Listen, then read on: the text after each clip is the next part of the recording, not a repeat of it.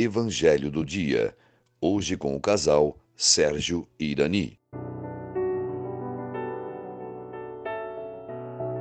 Bom dia, irmãos e irmãs, paz e bem. Hoje, dia 24 de dezembro, véspera do Natal do Senhor, celebraremos exultantes de alegria a chegada do Salvador da humanidade.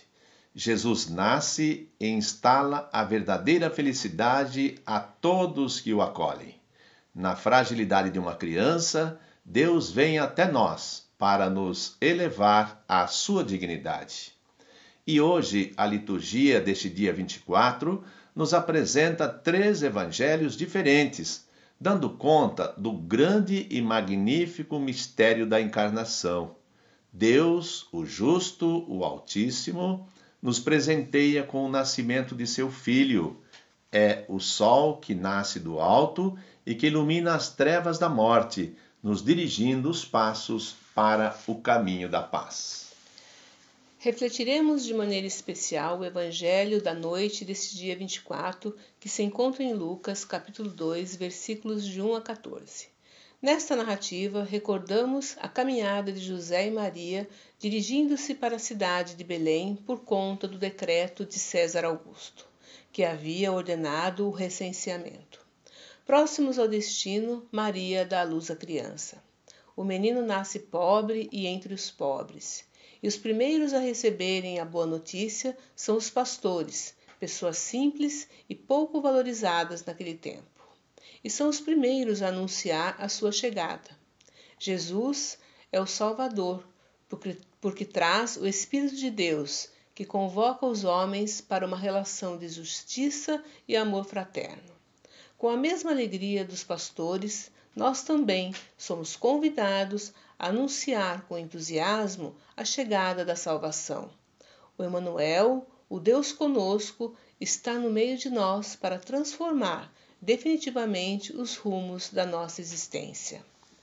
É importante salientar ainda que Jesus ao nascer foi colocado numa manjedoura, porque não havia lugar para ele na hospedaria.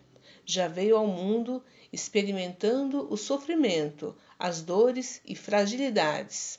Começa uma vida excluído pela sociedade de seu tempo.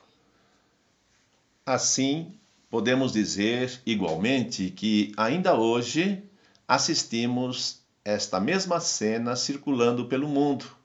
Por exemplo, ficou estampado em nossos olhos que a pandemia neste ano revelou situações precárias de atendimento aos doentes e necessitados, sobretudo aos mais pobres.